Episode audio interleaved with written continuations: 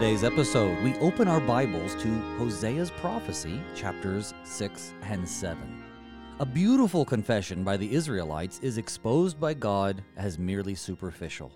They think the judgment is minor. They think that by outward confession and sacrifice they'll be spared.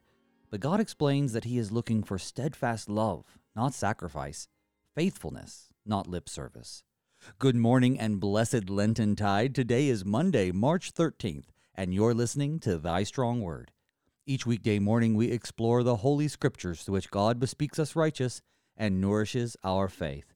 I'm your host, Pastor Phil Booe of St. John Lutheran Church in Luverne, Minnesota. Thy Strong Word is brought to you in part by the Lutheran Heritage Foundation. Check out lhfmissions.org to learn about how they can help congregations and missionaries spread the good news through Lutheran materials rooted in foreign languages. They also help out with mission speakers if that's what you're looking for. Again, visit them online at lhfmissions.org. Well, my guest this morning, as we continue to hear God's judgment against his people in Hosea chapter 6 and 7, is the Reverend Luke Brown, a pastor in Ellsworth, Kansas. Pastor Brown, welcome to the program. It just escaped me your congregation's name. What what church are you at there in Ellsworth? Emmanuel. Emmanuel. Em- Emmanuel. Well, good morning. Welcome. How is God working through you and the saints there at Emmanuel? Well, it's it's uh it's neat. It's a it's a small town in the middle of Kansas. Uh, it's uh you know a traditional congregation. We have some neat things going on. Uh, some things that I have really enjoyed. Uh, but it's uh you know pretty much a regular congregation. Well, isn't that nice sometimes, right? Just you're with regular folk, you're with God's people. Yeah, I think sometimes people when we come out of seminary, and you and I went to seminary together. That's sort of a Yeah. a, uh little uh, factoid for the people out there. But we, uh, you you wonder where you're going to go. What's life going to be like? What's your ministry going to be like? And nine times out of ten, you are God's person in a little part of His kingdom, in a in a place that's just ordinary, dealing with ordinary people. And what a blessing that ministry can be. You know, it's not high profile. Neither you nor me are ever going to be seen as celebrity pastors, but by gosh, we we certainly do what the Lord wants us to do in the place that He put us. So yeah, my first call was in a little cornfield in Minnesota, so I know how that is. Um, now, this is not your first call, though. You you had another congregation, or is this your first call? No, this is my first. No, this is my second call. My first call was Aliceville, Kansas, and it was uh, you know you uh, you had cornfields, wheat fields across the street. Uh, very small, rustic uh, community. Uh, and I was there for eight and a half years. That was a remote rural congregation, and Ellsworth is more a small town congregation. Yeah, that's kind of where I'm at now in Luverne with the with a small town, and it's very enjoyable. I really like it here, and I know that they should be blessed to have you as a pastor. As I mentioned, you and I were in seminary together. We started in, and I distinctly remember, brother, um, all of our time together in summer Greek with Dr. Veltz because you and I sat in the front row right next to each other, and it's not it's not because we were. Uh, just such eager students, but it's because both of our last names ended in B, so we ended up being stuck in the front row. Yeah, Um, I remember June of 2006. That's right. That's June right. 16th, 2006, a date that will live in I, you know, here I am. I was in my, uh, uh, what, uh, I think I was almost, almost 50. And uh, I was uh, in this room filled with guys that were my, just about my daughter's age. And there were a lot of really sharp guys in there. And there, and, and there was a dummy in there and he, he looked a lot like me. I was sitting in the front row in, in summer Greek, and it was 150 degrees outside. And I had this crazy guy in front of us waving his arms and trying to teach teach me some Oh, I teach me. Greek and and oh good you know the, the first two weeks it was you know I, I can be in my van and I can be heading west and we can call this my vacation and uh, Let's just be done with I can it. just go back and and uh, go back to Hoisington and uh, call it a massive public failure and I'll just die. oh, well, I'm glad it didn't. I, I I made it through, and uh, I think I still owe you or, or Mark a, a red pen because you graded my my Greek assignments, and I'm sure you used up a red pen. Well, I tell you, on mine. I, well, I will say that I think I was in the same boat as you, and you know what? A lot of those guys were in the same boat as us. You know, when you start summer Greek, it doesn't matter how faithful you are, how good of a Lutheran or Christian you are. When you start learning all those, uh, you know, all the the Greek words and vocab and the declensions, and you start thinking, you know, maybe maybe there's some other religions, right? Maybe they should maybe they should write the Bible in English. That would be helpful.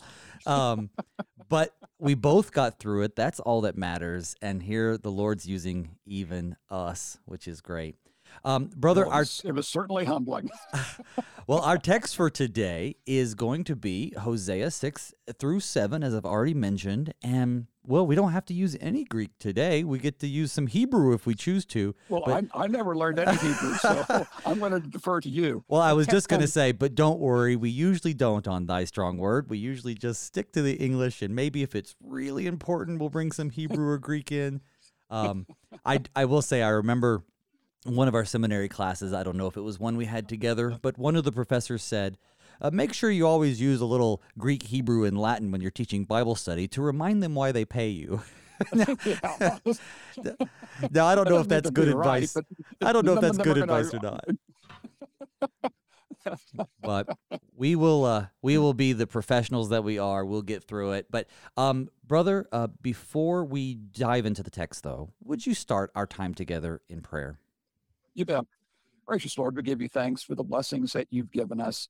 Lord, in the in the midst of a world that has largely turned pagan and has turned its face against you, you still call out. You call your people to repentance. You call the world to repentance and to to sacrifice a, a clean heart, a loving heart to you.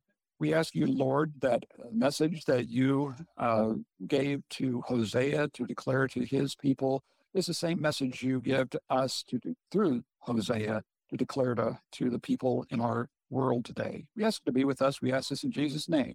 Amen. Amen. Well, so far we've read through Hosea, and Hosea is this fascinating chapter. I think if well, the one thing that sets it apart has been has been very clear so far, is the fact that Hosea was called to marry what the scriptures say, quote, a wife of whoredom and have children of whoredom and it's it's such an uncomfortable phrase to use on the air makes us blush a little bit. But but what what we're seeing here is that Hosea has been called to experience firsthand the infidelity that God experiences as he looks at his children Israel. And so through the first few chapters already he's kind of gotten now into well this is exactly what's going on. This is my indictment. And in now the chapters we're going to look at today it emphasizes Israel's sin and injustice, injustice, pardon me, but more importantly, its failure to truly repent, to really acknowledge their guilt and to seek God for help. And and that and that's what we see.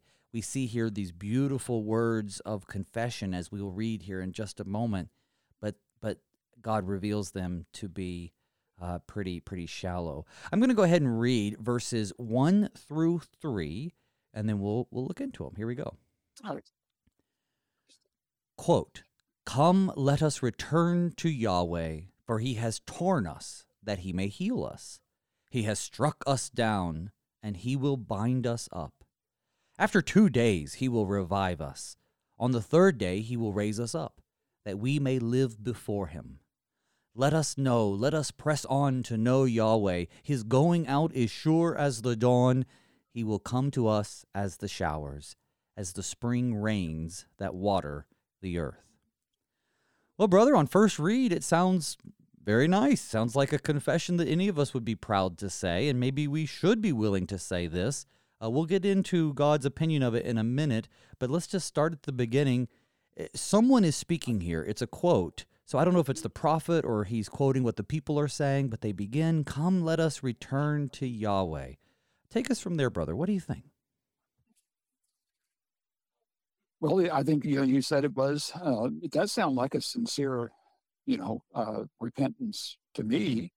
Uh, he has torn us. Uh, he will revive us.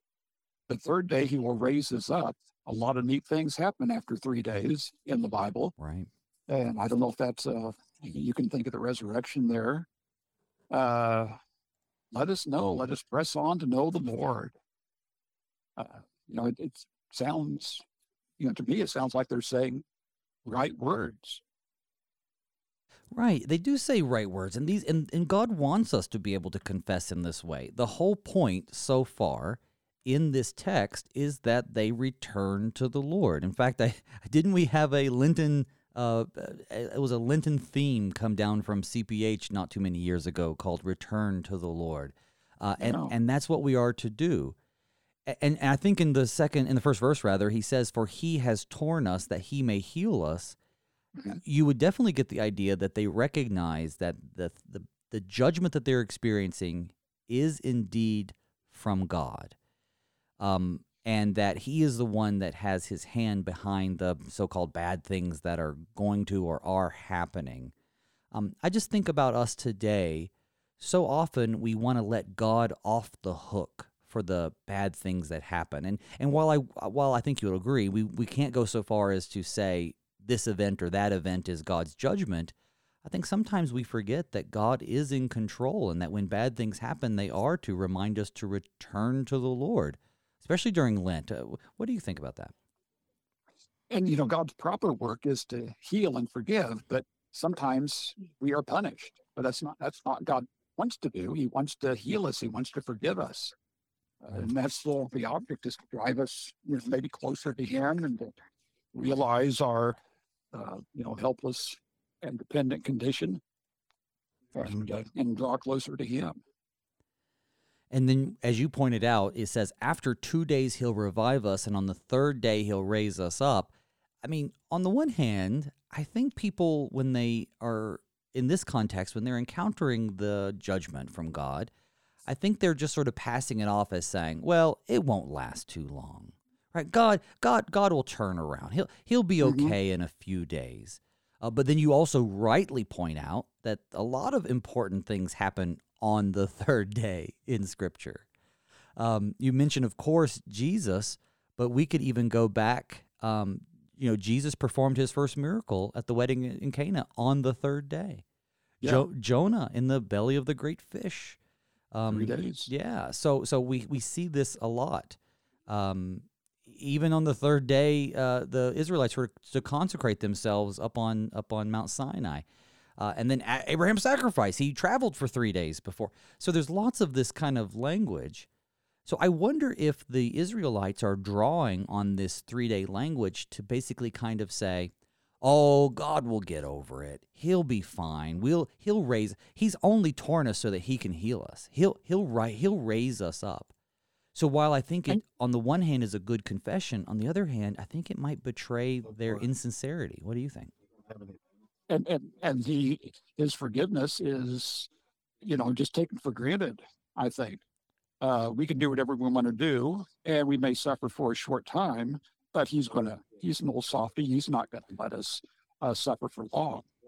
Yeah, so how, we how, just uh, suffer here for a little bit things will be okay how often do we think like that too? You know, we. Well, I know I've thought like that. sure. Sometimes I said, "Okay, Lord, I've gotten the message. You can stop now." And then I, he says, "Well, I don't, I don't think you have really got the message." That's true. That's true.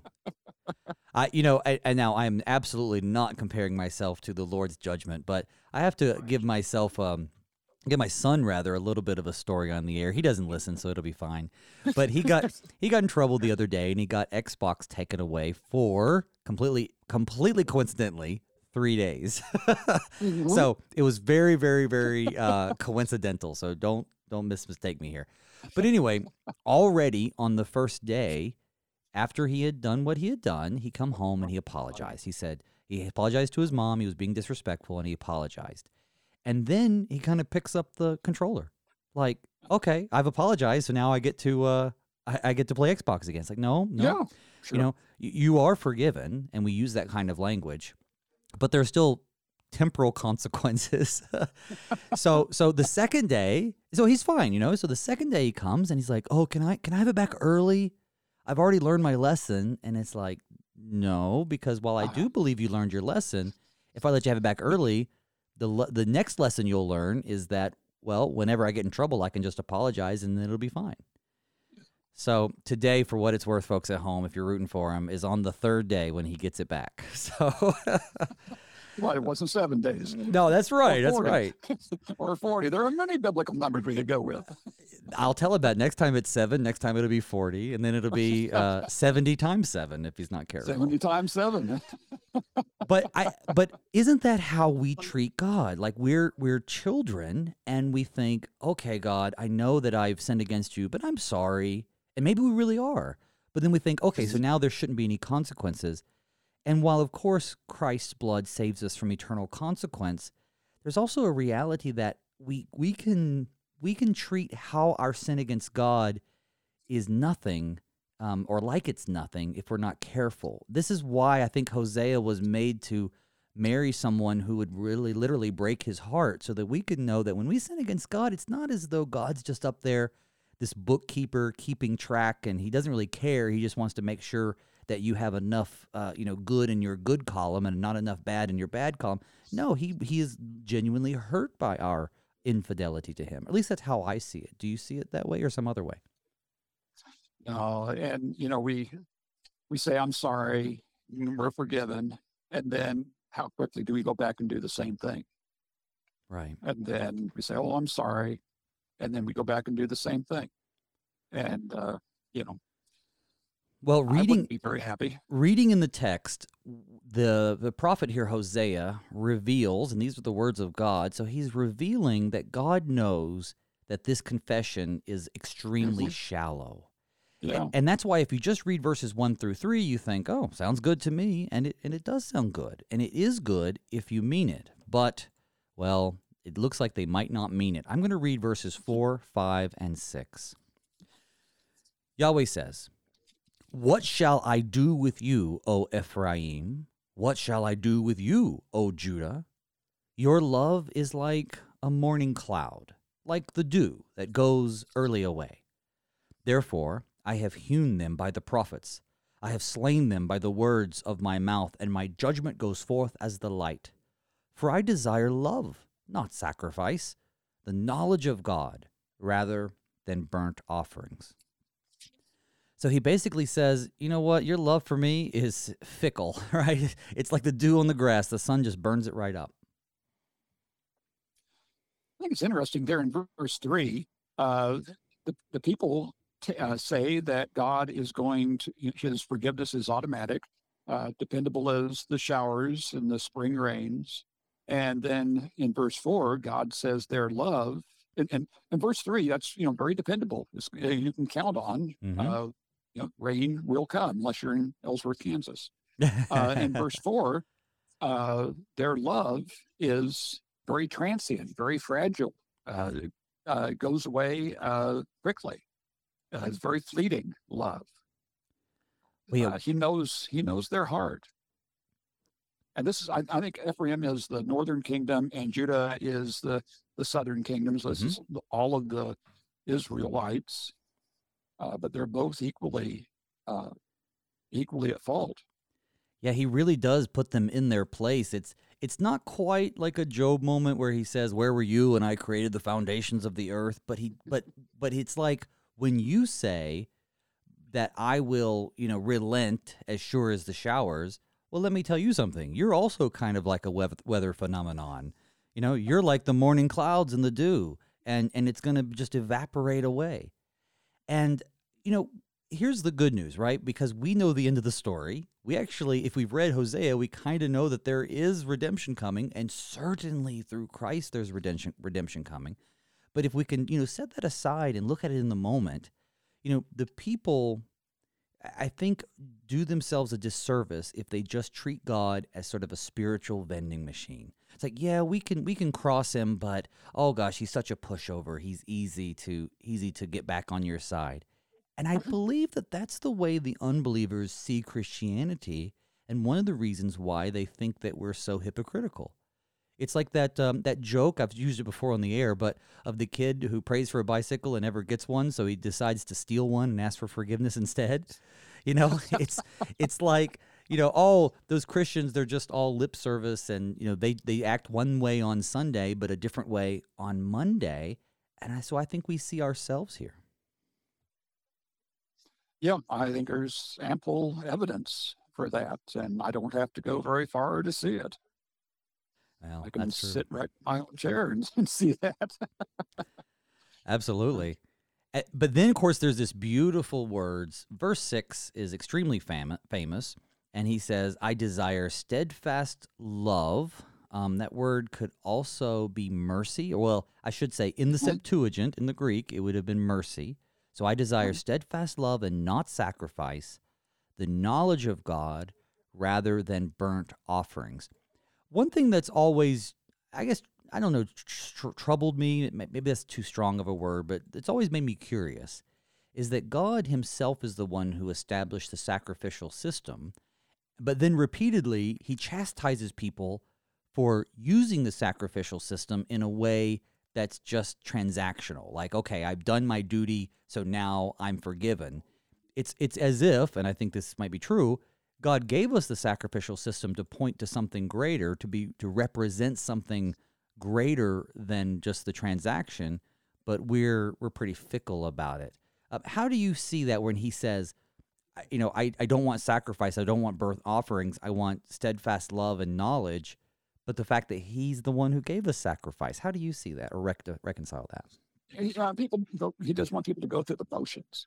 I've always you talked to, you know, we talk to people who are, you, know, you can use this for a, a wedding, a marriage type of a thing. Is it a gospel based marriage or a law based marriage? And you go into the marriage with a contract and you say, this is what I expect. I expect dinner on these nights, and this is what I expect for these dinners. And I will uh, give you a gift on this, and it will be for this amount, and this amount, and this amount. And these are my exact expectations. And I give you a gift because it is Valentine's Day or it is your birthday, and I'm obligated to give you a gift. uh, or is it a gospel based? I was just thinking about you, and I like this, and I wanted to give it to you. Which is which is better? You know, if you go in with a law based marriage, that's uh, you know that's not going to be very joyful. But a a gospel based marriage, where you're looking out for the good of the other, uh, you know, I think that is, I think that's much more desirable. I hope that uh, people I talk to see it that way. Uh, but yeah, God wants our heart. Doesn't want just going through the motions. It is Sunday. I will obligate God. I will give you ten to eleven o'clock. Now, if pastor goes long and it's 11.05, then I'm going to get a little antsy. And I'm going to give you 10 to 11. Yeah, once uh, once a week, once every two weeks, once a month, once every couple of months, whenever I get around to it. So that would, yeah. I mean, first of all, your illustration of the marriage makes perfect sense to me, and it's a very apropos because we have here God using that illustration of a relationship and marriage to point to His relationship, and so you wouldn't you wouldn't do that to your spouse. So why do it to God? And I see that though. I I had a. I had once a, a person who didn't come to wor- uh, worship very often. It wasn't at my current congregation, and I um, never saw them. They were on the books. You know, we have a lot of those. But whenever the pastor would go visit them, just to visit and encourage them, they would always just write a check. Well, here's three hundred dollars for my donation, for my contribution or Mhm. my offering. And Membership fee. yeah, and I remember saying, "We'd rather have you than your money." You know, basically in his mind, by my amateur psychology, he was basically buying his way out of having to actually participate in the life of the church. God doesn't want your money, and for him, it wasn't much of a sacrifice. God wants you. He wants you to be there. Um, so while they certainly had to do sacrifices and burnt offerings because they were based on God's law, they were to be done with, I suppose, the spirit of that law rather than just according to the letter. my confirmation kids, I say, okay, well, when you're when you're dating, uh, you know, uh, boy or a girl, and hopefully it's the right one, uh, Mhm.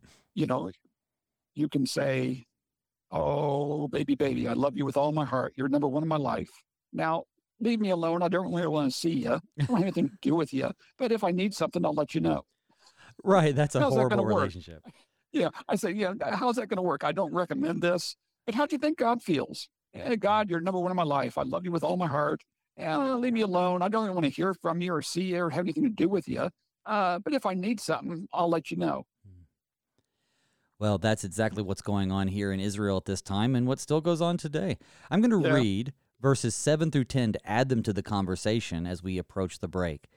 He says, But like Adam, they transgressed the covenant. There they dealt faithlessly with me. Gilead is a city of evildoers, tracked with blood.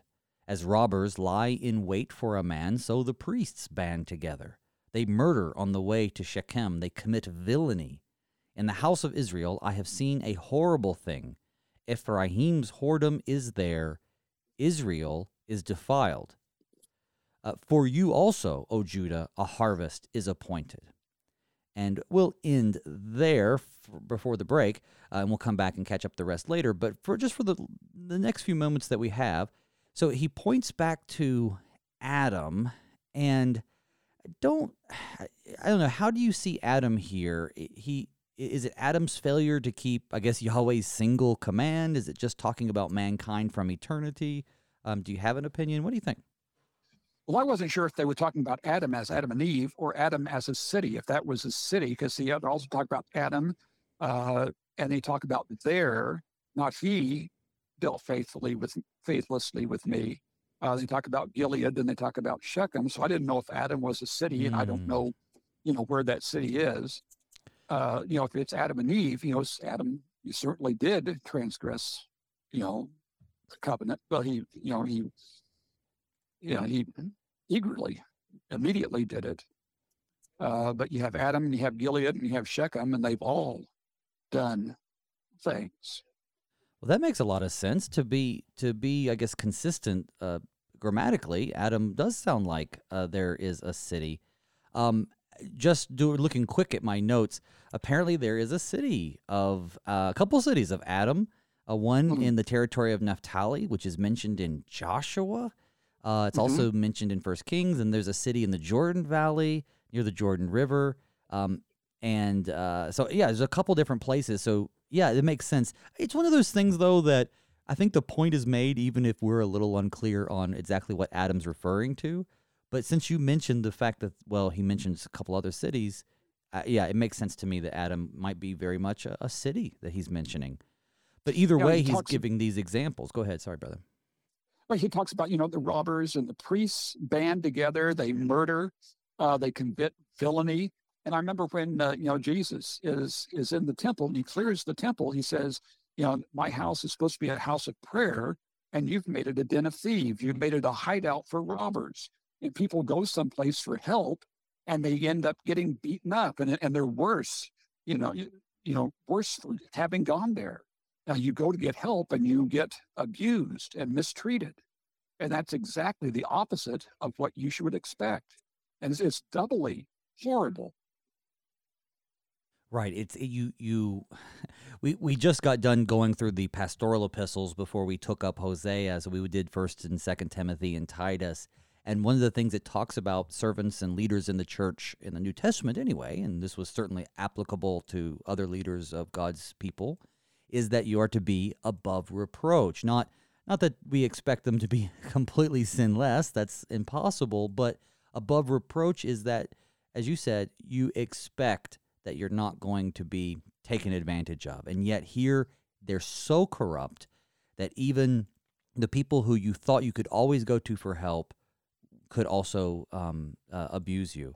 And and you know, I think of growing up and being told things like, you know, well, if you're ever in trouble, always you know find somebody in uniform, and Yeah. that's um, and but then think about going to that person in uniform, and then them, of course, being the bad guy. That just shows how horrible it is.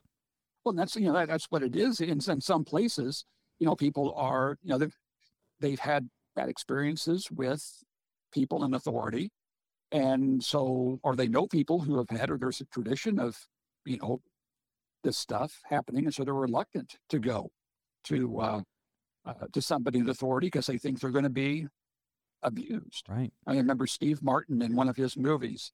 He says, I have a dream. It's only a small dream, but it's always been my dream that if in case of a fire, going to a fire department would be a good thing to do.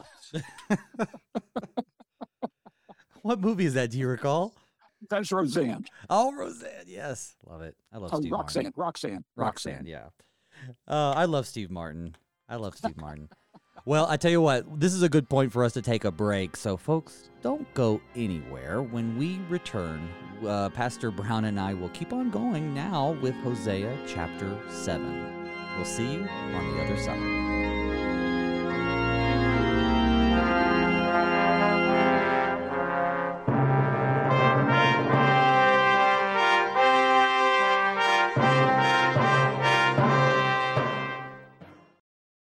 Take a look around you. Look closely. Immigrants in the United States and their U.S. born children now number about 81 million people, or 26% of the population.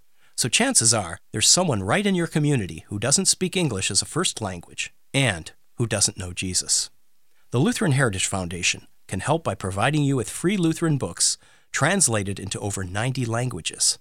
See their complete list of catechisms and Bible storybooks at lhfmissions.org.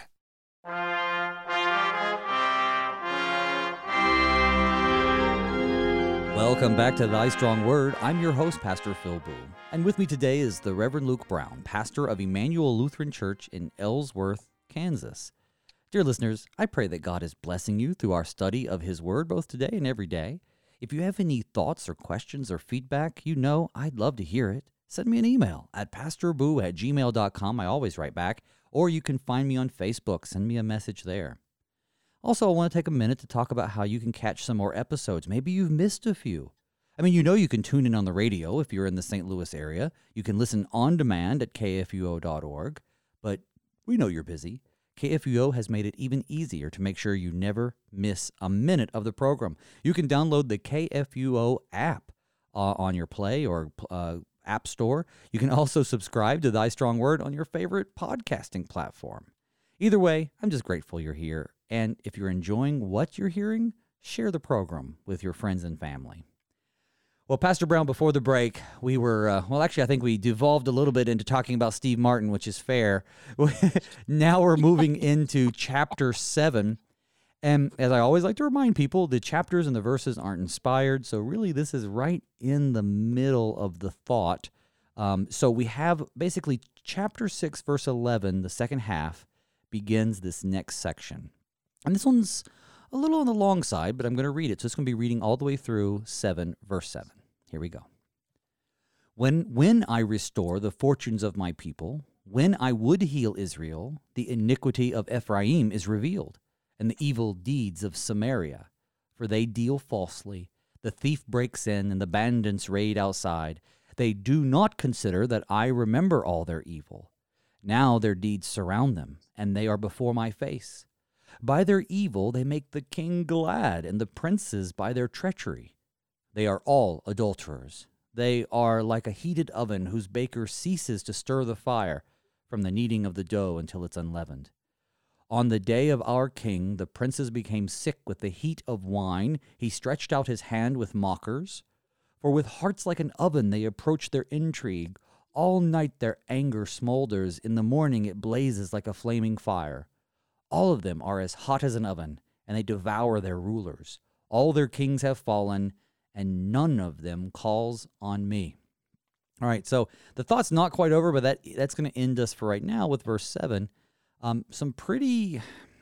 It begins here with uh, when I restore the fortunes of my people. Uh, there's some hope in this text, but then it kind of devolves pretty quick into all the horrible things they're doing. Well, their heart is is revealed. You know, they, he would like to restore them. He would like to to heal them, but their heart, their inequity, their evil deeds, uh, is all revealed, and they think that you know, he's it's it's all going to be remembered. So when the judgment comes or when the judgment's threatened, everyone wants to go and I guess say, "Oh, I'm going to be saved," but what ends up happening instead is all their d- evil deeds surround them, as it says. Mm-hmm. They're before my face. It says in verse 5, on the day of our king, I guess another way to read that is going to be on like the on coronation day. Um, the princes became sick with the heat of wine. He stretched out his hand with mockers. So he's been talking about corrupt priests and corrupt worshipers and how they're supporting each other's sins. And now he brings in the fact that, well, there are corrupt kings and corrupt subjects, and they're enabling each other.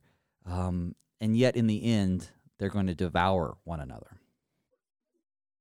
Totally corrupt culture, uh, totally corrupt uh, uh, environment that is was not, you know, think about uh, God at all. Is totally self-centered and is totally focused on their own pleasure.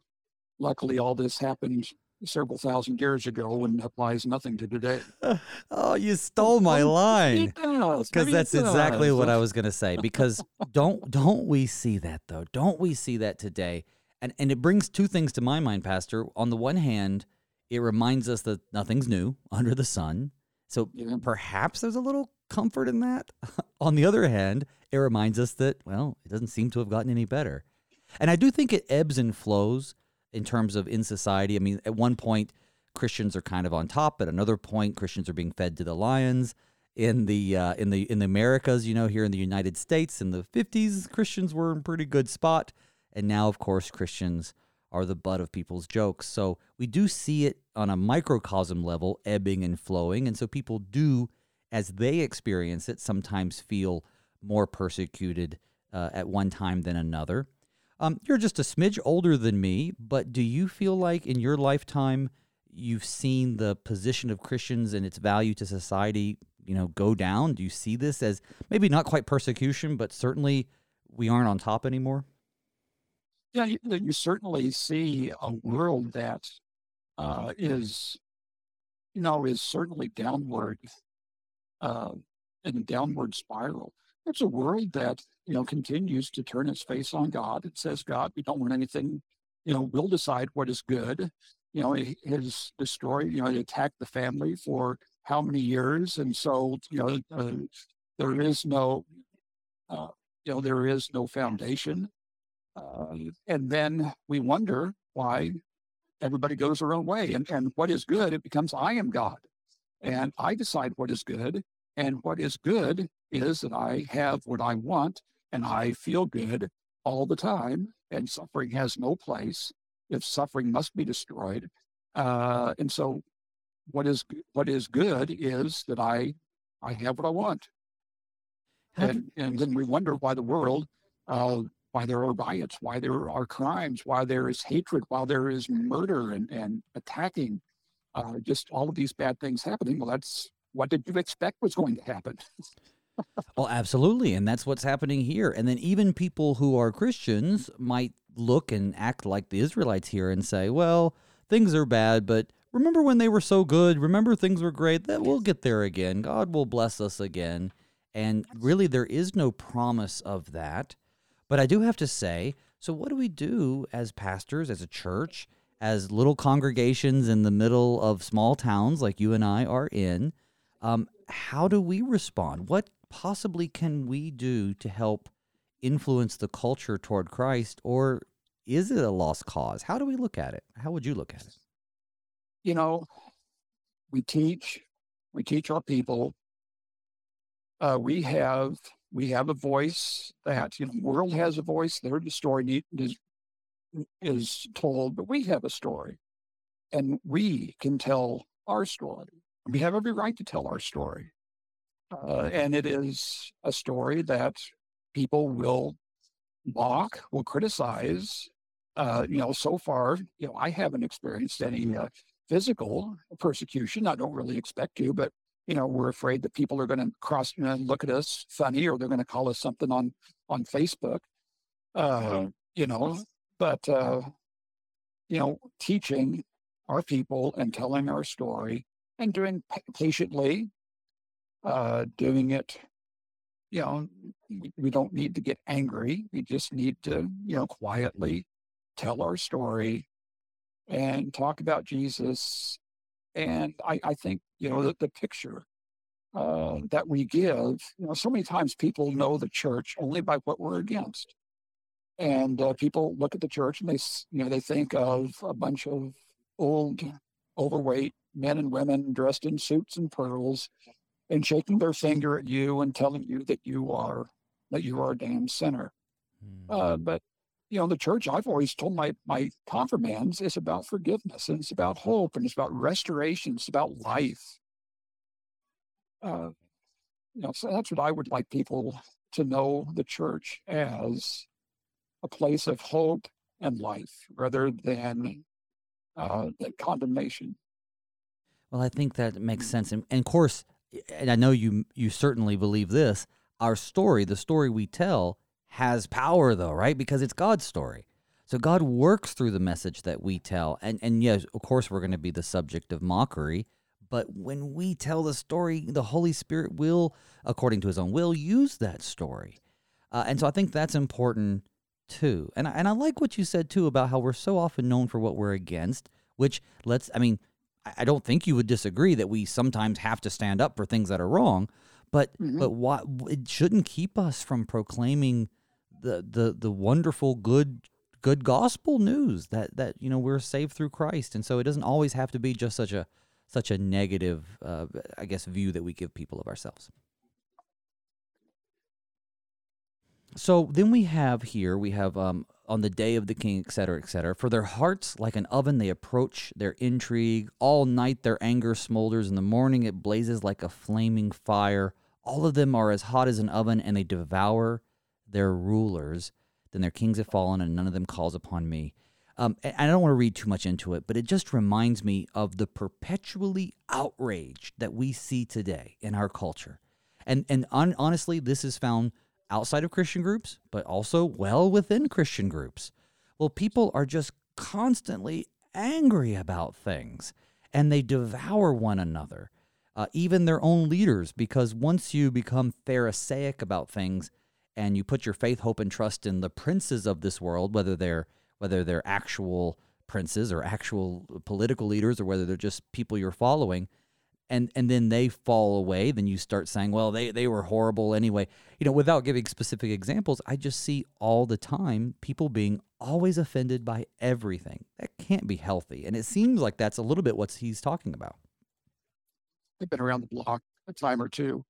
And it seems like what we tend to do is either idolize or demonize our leaders. And so they're completely perfect or they're completely evil. And, you know, they're probably going to be someplace in the middle. They're they're not perfect, but they're not completely evil. Uh, you know, and, uh, you know, somebody was elected, and I said, "Well, my life's not perfect yet. What's the deal? What's the matter with you?" right well let's keep reading because then Well, I, I like this thing. You know, he talks about Okay. uh, like the oven. The, the heart's like an oven. Uh, their anger smolders, uh, and then it- in the morning it blazes back up like a flaming fire.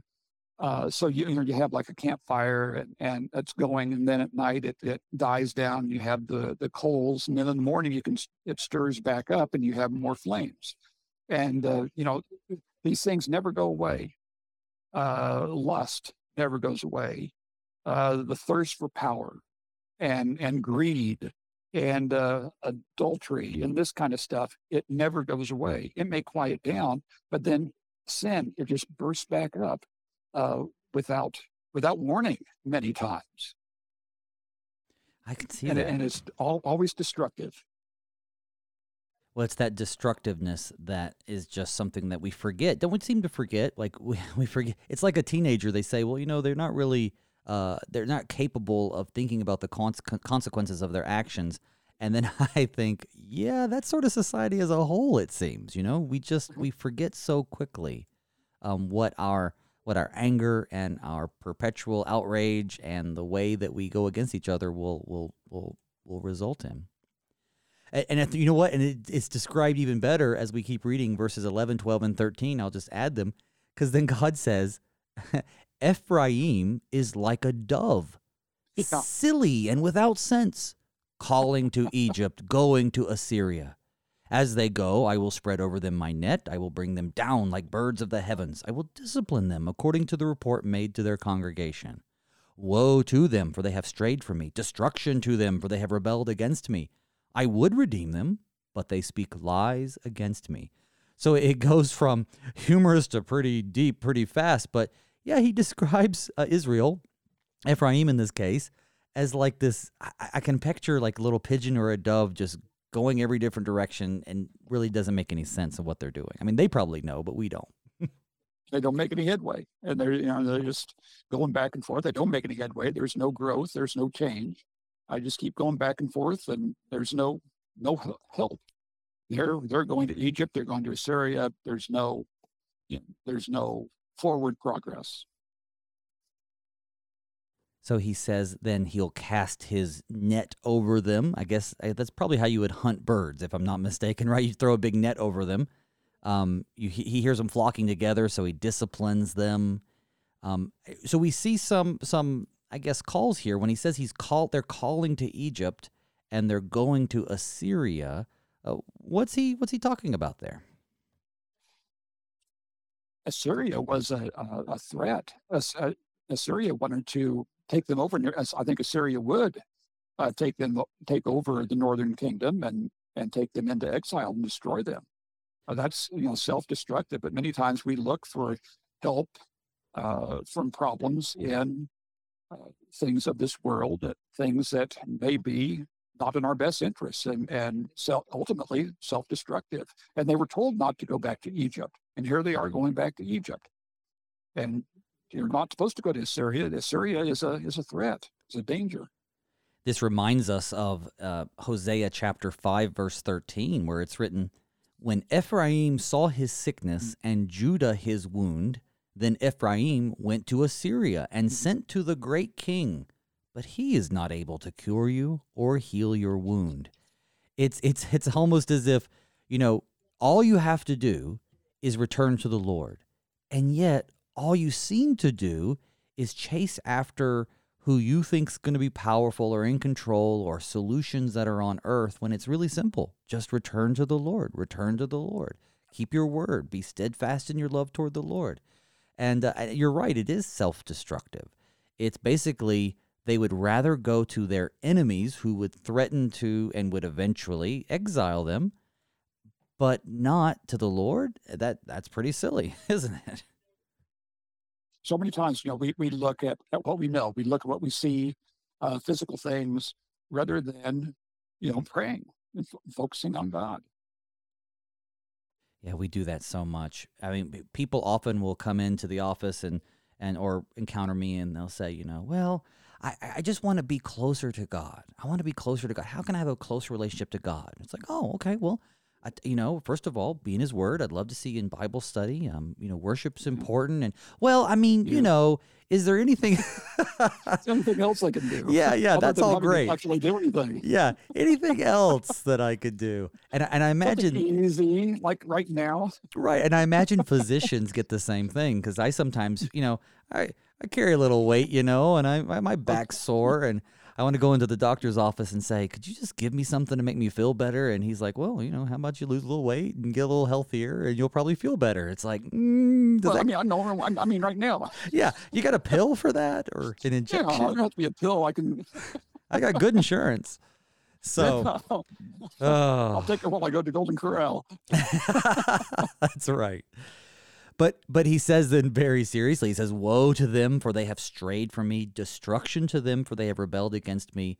And this is a pretty scary words here. He says, I would redeem them, but they speak lies against me. Um, we fast forwarding to Hosea 13, he, he will say, I shall ransom them from the power of Sheol, I shall redeem them from death. O death, where are your plagues? O Sheol, where is your sting? But the, the, the fact is, he will redeem them, but it's it's not just an injection. It's not just a shot. there, uh, the the Lord is merciful, but he, why would He redeem anyone who continues to, as He says here, speak lies against Him and continues to be uh, unfaithful? It would be like not just reconciling with a spouse who ended up being unfaithful. It would be like marrying a spouse who you know is going to be unfaithful, which of course is exactly what God asked Hosea to do. How do you Christian journey is called a walk.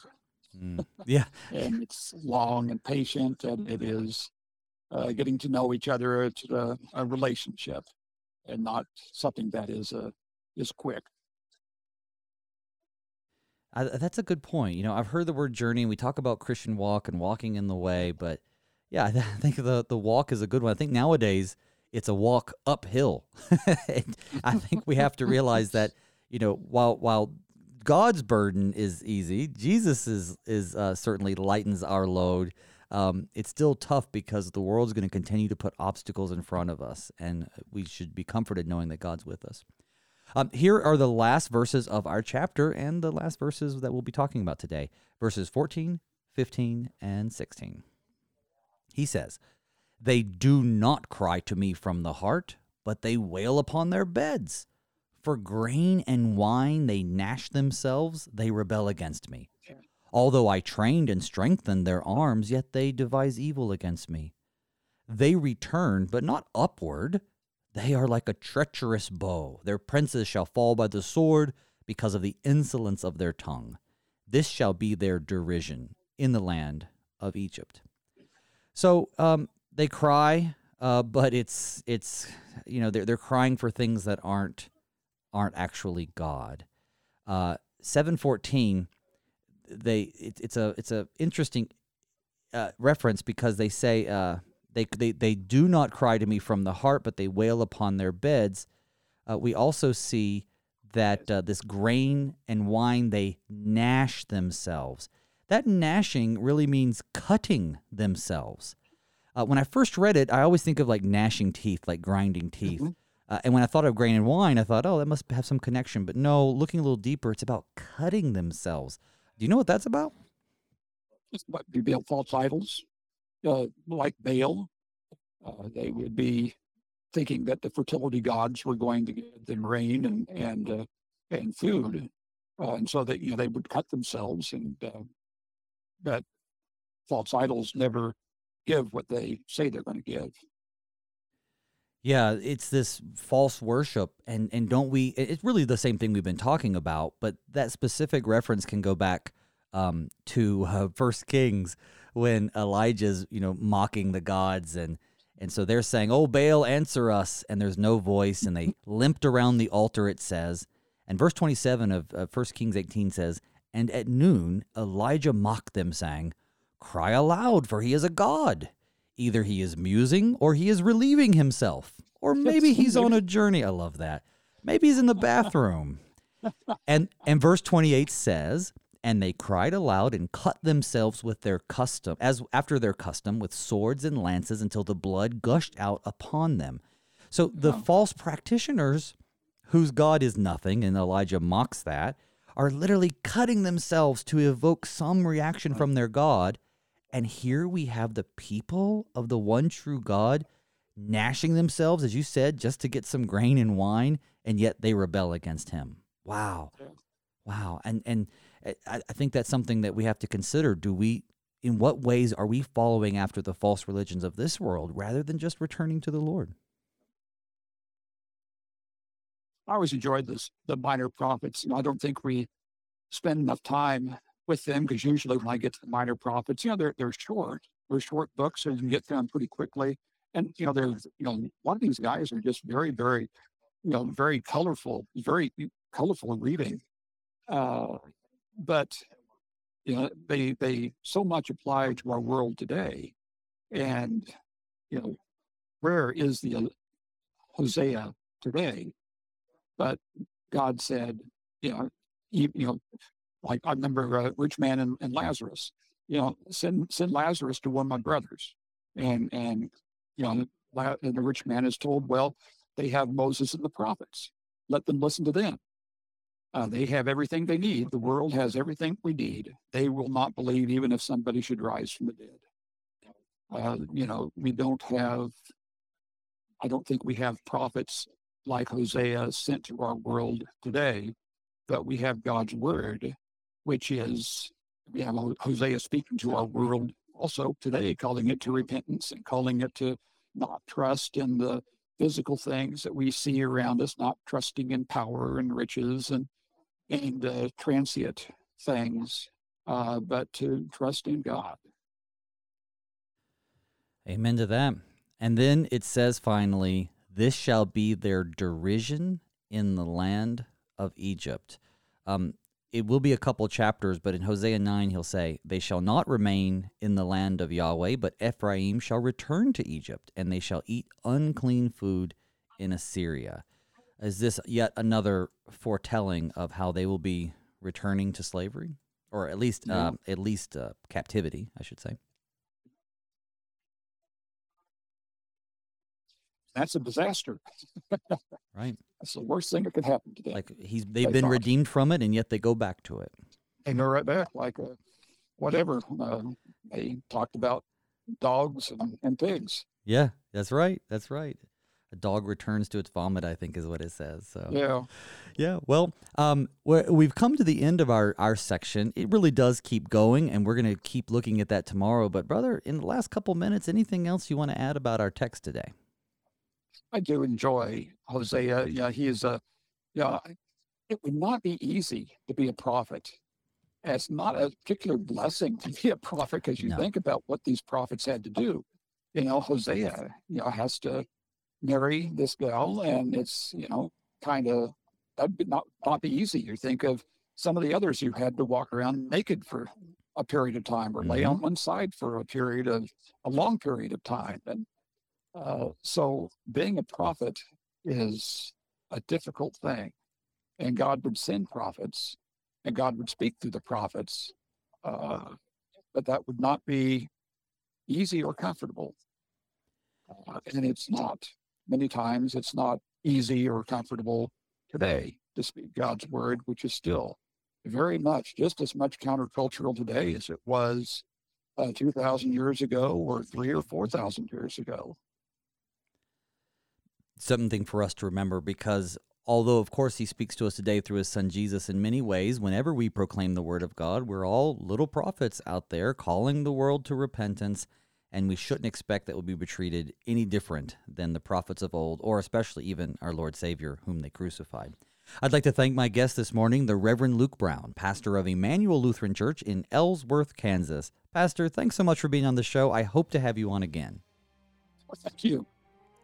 Folks, join us tomorrow for the next chapter as God uses Hosea to proclaim his displeasure and indictments against Israel. Will there be restoration? Will God relent the disaster he has in store? Well, tune in and find out. Until then, may God's peace and blessings be with you all as we pray, Father, keep us in thy strong